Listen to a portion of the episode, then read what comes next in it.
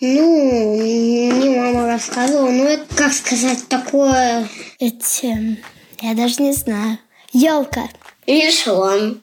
Почему звезда горит, где зимуют утки, И в какой приходит вид яблоко в желудке,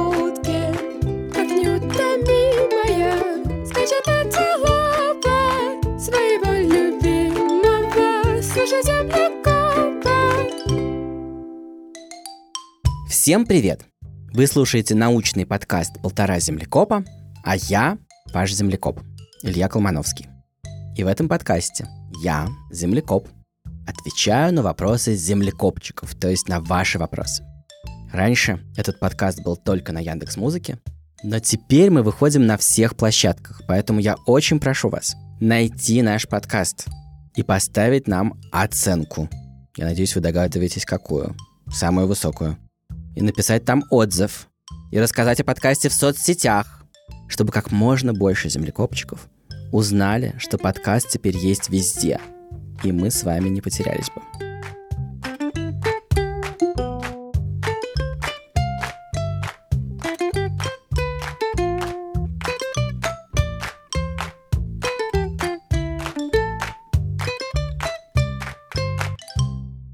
В конце прошлого выпуска мы загадали вам загадку, и там был такой секретный звук.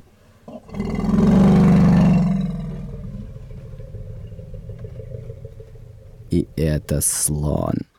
Этот звук называется rumble по-английски.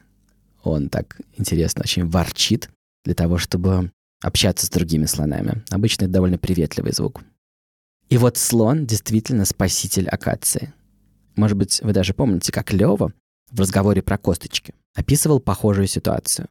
Дело тут вот какое. Слоны хоботом закидывают стручки акации себе в рот и глотают совершенно не жуя, прямо целиком.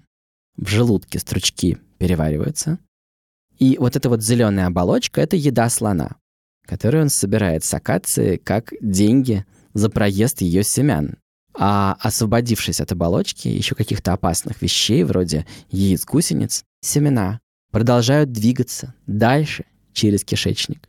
И в конце концов с таким громким шмяком, так с другой стороны слона, на землю падает огромная куча навоза вместе со счастливыми семенами акации. Они оказались далеко от своей мамы, им ничего не грозит, и в придачу, в наследство, они получили отличное удобрение. Я не знаю, где вы сейчас живете, дорогие землекопчики, но в северном полушарии много где уже осень, и даже начинается зима. Холодает, деревья сбрасывают листья, а где-то они уже стоят совершенно голые и под снегом. И вот я смотрю на эти опадающие листья и голые ветки из окна и понимаю, что я просто обязан ответить вот на такой вопрос. Здравствуйте, меня зовут Саша, мне 7 лет, живу в Тбилиси. У меня вопрос, деревьям бывает холодно? В общем, в этом выпуске мы будем говорить о том, как деревья выживают в сложных условиях. Они очень живучие. Привет. Здравствуйте. Ты Саша? Да. Очень приятно, я твой землекоп. Отличный вопрос про деревья. Скажи два слова сначала, как твои дела? У меня все хорошо.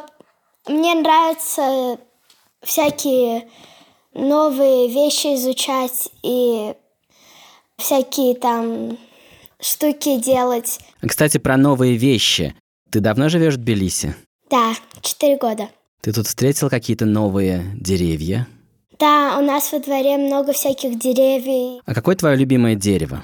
Мне нравятся вишневые деревья, потому что каждый год очень много вишни, и приходится ее собирать. И прям мы иногда просто лазим по дереву и собираем вишню с моими друзьями. Как круто! Это должно быть очень весело. Да. И тебе пришел в голову вот этот вопрос, бывает ли холодно деревьям? А почему, Да. почему ты об этом задумалась? Почему это важно? Ну, мы, когда были на Лисе озере, был очень сильный ураган, и мы сидели в ресторане. И было очень одно маленькое дерево, и оно прям сдувало, и мне пришел в голову этот вопрос. Вот, а потом я у мамы спросила, и она мне рассказала про ваш подкаст. Здорово. Классная история. Я поясню только слушателям, которые не живут в Тбилиси, что озеро Лиси — это такое озеро на окраине нашего города. Да. И там бывает очень ветрено, действительно. Ты знаешь, вот такой ветер, от которого тебе хочется надеть кофточку, такой ветер деревья вообще не беспокоит совершенно. Тебе холодно, потому что ты горячая. Мы, млекопитающие, тратим часть еды на то, чтобы произвести тепло, и это тепло излучается с поверхности нашей кожи. Ветер его сдувает, от этого нам делается холодно. Такие штуки деревья не чувствуют, потому что они сами холодные. А если прям очень сильный ураган? Ураган может сломать дерево, но от урагана дерево не делается холоднее, потому что оно и так примерно такой же температуры, как и все вокруг. Оно такой же температуры, как этот ветер. Но на самом деле бывают другие ситуации, в которых деревья могут серьезно пострадать, но не от ветра, а именно от мороза. Ну, внутри деревьев вода. Она течет по Да. таким тонким трубочкам. И если она превратится в лед, то дерево может треснуть. Ну, ты знаешь, что если положить бутылку с водой в морозильник, то она лопнет. Да. Мы, например, у нас есть такая книжка про все, и мы такой эксперимент делали. Вау, лопнула бутылка. Да. Круто. Ну вот, деревья могут пострадать от мороза. И иногда в лесу слышно, как деревья взрываются, буквально взрываются от мороза, трещат, потому что в них замерзает. Вода превращается в лед, и при этом я не знаю, будет ли им грустно, да? Нам еще делается неприятно. Мы плохо относимся к тому, чтобы мерзнуть. Я не знаю, как к этому относятся сами деревья, но если где-нибудь треснет ствол или кора, это может быть не очень страшно. Дерево потом может залечить эту трещину. А вот кора, вот она облепляет дерево, или это прям сразу часть дерева? А вот кожа, она облепляет тебя или это часть тебя? Часть меня. С одной стороны, да, но если мама возьмет такую специальную пилочку и схватит тебя за пятку и начнет возить взад-вперед по твоей пятке, то ты увидишь, что с тебя слезает мертвая кожа. Да. Снаружи вот так же и кора, наружные слои коры мертвые. Так что на этот вопрос нет однозначного ответа. Но я хотел сказать про другую мертвую часть дерева, а именно мертвые листья. На самом деле листья помогают дереву, когда дерево сбрасывает листья. Ты видела такое когда-нибудь?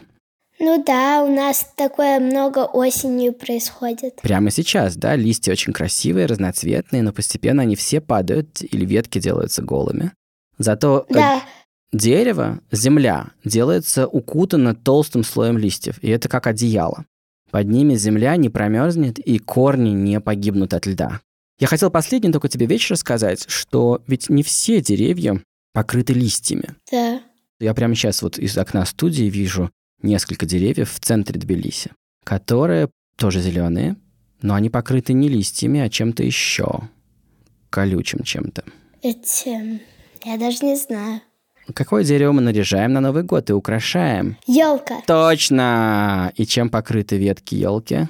Палочками зелеными, можно сказать. Иголочками зелеными, можно сказать. Они называются хвоинки, хвоя. И вот э, эти деревья вечно зеленые, у них не опадают листья, у них все устроено по-другому. В этих хвоинках, особенно к зиме, накапливается очень много смолы.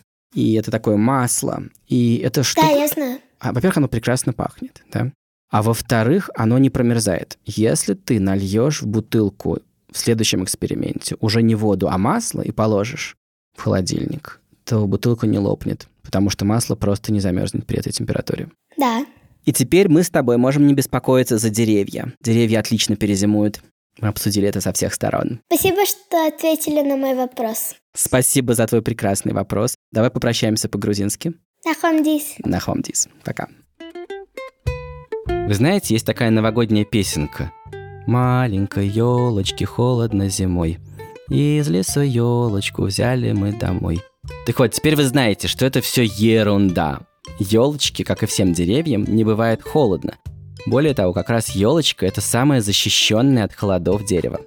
Мы с вами продолжим разговор про елочки, но сначала ненадолго прервемся. Я вам расскажу о партнере нашего выпуска.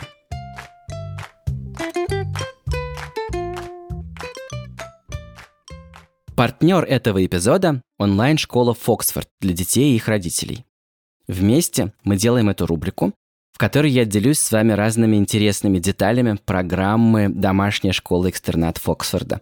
Это такая программа, которая позволяет детям получать школьное образование удаленно. А что с расписанием? Не все любят жесткое школьное расписание, не всем легко даются утренние подъемы, но учиться нужно нам всем. Так вот, в Фоксфорде можно учиться тогда, когда удобно вам и вашему ребенку. Занятия стартуют в разных часовых поясах, на них можно ходить в онлайн или смотреть в записи. Вы можете путешествовать, переезжать с места на место или поставить учебу на паузу в какой-то момент, а уроки можно смотреть в записи. А еще нет сроков сдачи домашней работы. Вообще расписание уроков в Оксфорде вы тоже составляете самостоятельно. Это как такой конструктор, чтобы было максимально комфортно и можно было бы распределить учебную нагрузку. Вот я в свои школьные годы мог только мечтать о таком гибком расписании, а сегодня вот в тех обстоятельствах, в которых мы все оказываемся, кажется, что это жизненная необходимость. И Фоксфорд позаботится об образовании вашего ребенка, где бы вы ни находились. Если вы захотите попробовать учебу в Оксфорде прямо сейчас, то можете воспользоваться нашим промокодом либо Fox, который дает скидку 20% на занятия с репетиторами. Все подробности есть в описании этого эпизода.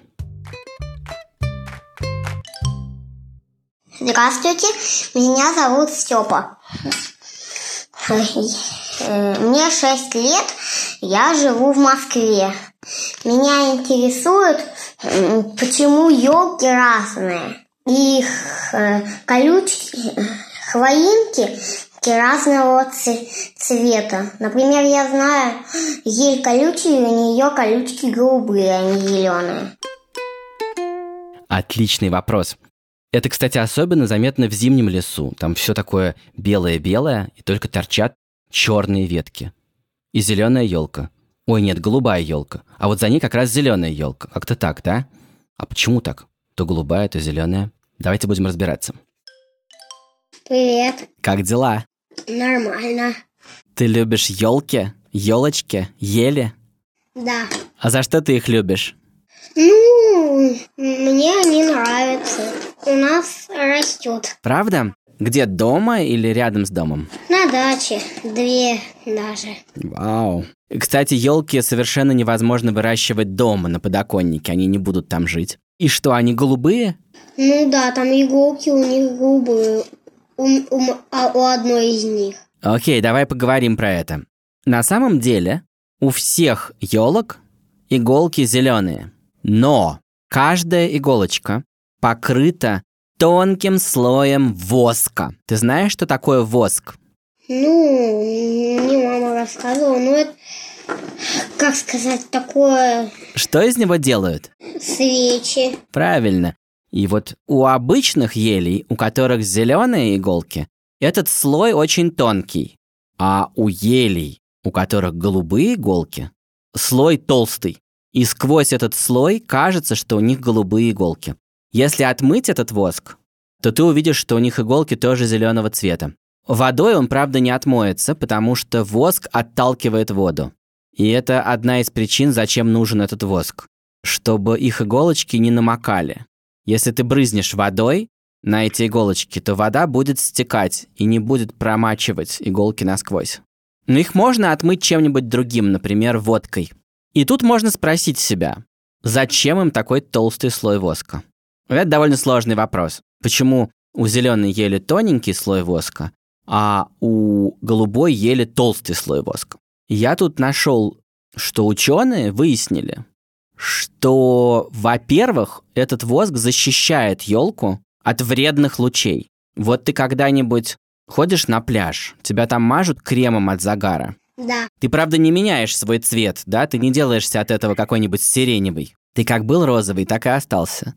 Но если бы это был бы очень толстый слой крема, то ты бы стал бы немножко другого цвета, какого-то более бледного. Так вот, воск защищает елки от вредных лучей. А еще выяснилось, что вот этот толстый-толстый слой воска, который у голубой ели, устроен очень интересно. Этот воск не просто намазан, этот воск сделан из таких крошечных-крошечных трубочек, которые невозможно разглядеть глазом. И эти трубочки, наоборот, усиливают полезные лучи. Ты знаешь, зачем вообще дереву нужны лучи света? Э, Чтобы оно росло. И вот у голубой ели такая суперспособность. Она покрыта специальным слоем воска, который помогает ей быстрее расти, защищает ее от вредного света, помогает э, не промокать насквозь от дождя. Вот сколько всего делает этот воск. Понимаешь? Да. Кстати, э, на самом деле, ты видел в своей жизни еще разные другие вещи, которые покрыты этим воском. Например, сливы. Ты любишь есть сливы? Да. Иногда сливы бывают покрыты таким сизым, таким седым налетом, таким немножко как какой-то пепел. Вот проведешь по ней пальцем, и она станет снова темная в этом месте. Ну, да, да. Да? Э, Бывает такой виноград, тоже какой-то голубовато-сизый. Вот эти фрукты покрыты воском, чтобы насекомые не могли по ним ползать и грызть эти фрукты. Насекомые падают, потому что этот воск слишком скользкий для них. А я еще знаю черника и гублика тоже с тонким слоем. Точно, я про это не подумал, ты совершенно прав. Какая прекрасная мысль. В следующий раз, когда я буду есть чернику или голубику, я обязательно потрогаю ее пальцем и посмотрю, удается ли мне пальцем соскрести вот этот налет воска. Здорово! Слушай, Лева, и все, кто нас сейчас слушает, друзья, давайте искать этот воск всюду. Это какая-то явно интересная вещь. Ученые ее тоже изучают. Это что-то важное для растений. Да. Есть еще какие-то мысли? Не. Степ, я был очень рад с тобой повидаться. Хорошего тебе дня. И вам Пока-пока. Итак, что делают колючки? Во-первых, это просто такие листья, и значит, они отвечают за фотосинтез, то есть они делают еду для елки из света, воздуха и воды. Кроме того, они так здорово устроены, что летом они совсем не теряют влагу, а зимой они не могут промерзнуть, потому что в них очень много смолы, и они покрыты воском. И вот это важно держать в голове при ответе на следующий вопрос. Привет, меня зовут Мира, мне пять лет. У меня возник такой вопрос, почему у нас в России нет такого высокого дерева, как секвоя? Секвойя. У нее тоже есть хвойя. Я не знаю, знали вы или нет, что она покрыта не листьями, а хвоинками. Сейчас все это обсудим с Мирой. Привет. Привет, дорогой друг, я очень рад с тобой познакомиться. Ты Мира, я правильно понял? Угу. А я твой землекоп. Почему тебя интересует секвоя? Меня интересует, потому что она очень высокая.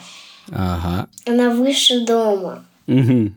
А ты вообще любишь все самое-самое-самое, да? Самое высокое. Ты любишь все самое маленькое. Ну, я, конечно, всю планету люблю. Ага. Ну хорошо, ты знаешь, этот разговор можно проводить разными способами. Я предлагаю тебе выбрать. Угу. Первый способ вот какой. Можно спросить себя, что нужно, чтобы дерево могло быть очень большим?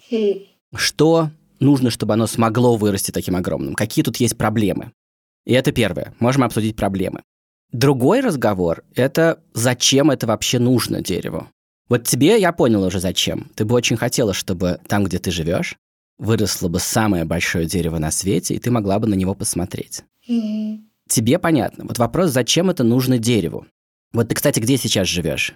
В Турции. Ага, почти всюду в Турции растут очень красивые сосны. И можно спросить себя, вот этим соснам им вообще надо было бы вырасти выше, чем они сейчас есть? Может быть, нет? Да, это два разных разговора. Что ты хочешь обсудить? Ты хочешь обсудить проблемы, то есть почему дерево не может вырасти сильно выше. А можем обсудить плюсы. Зачем дереву было бы неплохо вырасти большим? Что обсуждаем? Трудности или плюсы? Плюшин. Плюсы. Ты позитивный человек. Ну смотри, плюсы вот какие. На самом деле, вот тем соснам, которые тебя окружают в Турции, это совершенно не нужно. Они растут обычно далеко друг от друга на некотором расстоянии. И им всем хватает света. У них нет никаких проблем. Вот бывает густой лес, и там темно или светло? В густом-густом лесу. Темно. Темно, в чаще густого леса. И деревьям не хватает света. Кто получит больше всех света? Тот, кто будет самым маленьким? Нет, это будет самым большим. Тот, кто вырастет самым высоким. И действительно, в этом большой плюс – быть выше всех и получать много света. Окей, плюсы мы обсудили. Но ты спросила, почему, например, в России деревья не вырастают такого роста, как секвоя.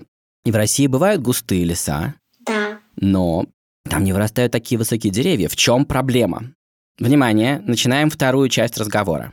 Проблема номер один. Если ты возьмешь какую-нибудь собачку, у тебя есть знакомые собачки? Ну, у меня есть Рекс и Люся. Рекс. Они у бабушек. Ага, какой они породы? Я знаю у Люси порода. Какая у Люси порода? Французская. Французский бульдог? Нет, я забыла. Бельгийская овчарка? Она маленькая, покажи мне руками, какого она роста. Она маленькая, она довольно маленькая, да. Вот если такую Люсю с детства очень много кормить, она вырастет высокой, высокой, высокой, как, как дог или как доберман. Или слон. Как слон, да, она вырастет как слон, если ее в детстве очень много кормить. Если это французский бульдог маленького роста или такса. Не вырастет. Как ты думаешь, почему? Потому что слон слишком большой. Надо, надо покупать собачий корм вот такого размера. Ну, представь себе, что мы купим целый грузовик собачьего корма и скормим его Люсе. Она вырастет такого роста, как слон? Так она все не съест. Ага, это интересная мысль. Но я думаю, дело не только в этом. Ты права, конечно, она столько не сможет съесть. Но тут я тебя опять спрошу, почему? Почему слоненок, маленький слоненок может, а Люся не может столько съесть? Ну, потому что это слоненок, а он потом всегда вырастает. Все правильно, ты совершенно правильно рассуждаешь. Есть что-то очень серьезное, какое-то различие между этой самой Люсей и слоном. И точно так же есть различие между елкой и секвойей. У них разные родители. Дети обычно похожи на своих родителей. И родители передают детям вот это свойство, какой у них будет рост. Это первое, почему елка не вырастет такой большой. Но есть и более серьезная причина. Дело в том, что для того, чтобы растение росло, ну вот Люсе нужен грузовик корма, слоненку нужно два грузовика корма, а елке нужно очень много воды, много тепла, и секвои растут там, где очень у них много воды, тепла и солнца. И вот тут мы подходим к самой большой проблеме. Сейчас у нас с тобой будет самая большая проблема в этой истории. Представь себе, у тебя выросло огромное дерево. Его корни в земле. Его верхушка почти касается облаков. Теперь хочу уточнить, зачем ему корни? Ты знаешь, зачем растениям корни? Не знаю. Корни нужны, чтобы пить воду. Ты когда-нибудь поливала какие-нибудь цветочки с кем-нибудь, с бабушками, например? Да, с бабушкой поливала. Они очень любят пить, и они пьют своими корнями. После чего вода должна путешествовать вверх, вверх, вверх, вверх, вверх, к самой верхушке. И для этого у растений есть такие специальные насосы, которыми они качают воду высоко. Когда ты видишь какое-нибудь обычное, просто высокое дерево, не секвойя, а просто высокое, то ты должна себе представить, что это дерево каждый день поднимает наверх, до самой верхушки, ведро воды примерно. Выкачивает эту воду из земли, высасывает ее. А, я знаю пример. Ты когда-нибудь из трубочки пьешь что-нибудь? Только если яблочный сок, там, О, да, это очень вкусно. Представь себе, что у тебя трубочка, и что ты сидишь на десятом этаже, смотришь вниз, а внизу на земле стоит стаканчик. И тебе дают длинную-длинную трубочку, и ты должна пить из этой трубочки, чтобы сок поднялся на десятый этаж. Если серьезно, на это не способен ни один человек, и никто не сможет с такой силой качать воду через трубочку. И вот деревья это могут делать, если это просто высокое дерево. Но такие деревья, как секвойя, им это было бы очень тяжело закачать на такую высоту и с корней снизу закачать воду. Поэтому у них есть потрясающая суперспособность. Они могут впитывать воду через свои иголочки, через свои веточки, прямо из тумана. И примерно половину воды, вот верхушка, которая находится наверху, получает из тумана. И вот тут я, наконец, подошел к ответу на твой вопрос. Видишь, мы долго уже разговариваем. Это прекрасный вопрос, просто очень здоровский. И я долго ломал голову над ним и даже разговаривал с некоторыми ботаниками, специалистами по деревьям. Так вот, в тех местах, где растут секвои, бывают регулярно такие густые туманы, которые укутывают верхушки этих деревьев, и в этот момент они наконец могут напиться. И в мире почти нету больше подходящих мест, где можно так хорошо напиться туманом. Итак, они вырастают огромными. Во-первых, потому что они получают от родителей эту способность. Во-вторых, потому что они получают достаточно воды из тумана. И в-третьих, потому что им это очень пригождается, чтобы получить больше света и обогнать соседей. Понятно. Прекрасный вопрос. Спасибо тебе большое. Я был очень рад с тобой познакомиться. Пока-пока. Пока. В общем, когда вы думаете про каких-нибудь, ну не знаю, антилоп в Африке, которые борются за жизнь, и львов, которые на них охотятся и тоже борются за жизнь, у вас в голове такая целая драма. А когда вы смотрите на деревья, они так стоят молча. И мы не задумываемся о том, какие они герои. И какие невероятные сложности они умеют преодолевать мужественно, молча и иногда очень-очень ловко.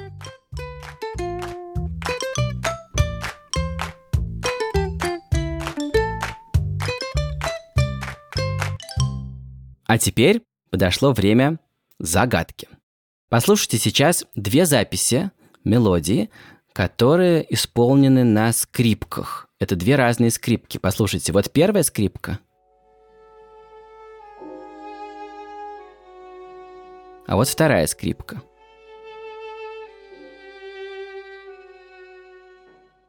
Одна из этих скрипок сделана великим мастером Страдивари примерно 400 лет назад, и это самая дорогая скрипка в мире.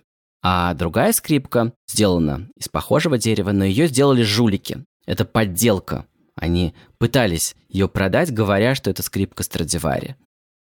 Попробуйте угадать, как ученые смогли использовать вот это знание про то, как растут деревья зимой. Причем тут зима, Страдивари, подделки, жулики. Попробуйте подумать, а отгадка будет в следующем выпуске. Это был четвертый выпуск подкаста «Полтора землекопа» студии «Либо-либо». Если вы хотите задать мне вопрос, вы можете сделать это через Telegram-бот. Ссылку на этот бот мы оставим в описании. Над этим выпуском работали редакторка Настя Якубовская, продюсеры Паша Боровков и Настя Медведева, звукорежиссер Паша Цуриков. Музыку для нашей замечательной песенки написал композитор Эдуард Колмановский, слова придумал Александр Колмановский, вокал записала Манюня Волкова – а над аранжировкой работал композитор Алексей Зеленский. А я ваш землекоп Илья Колмановский. Пока-пока.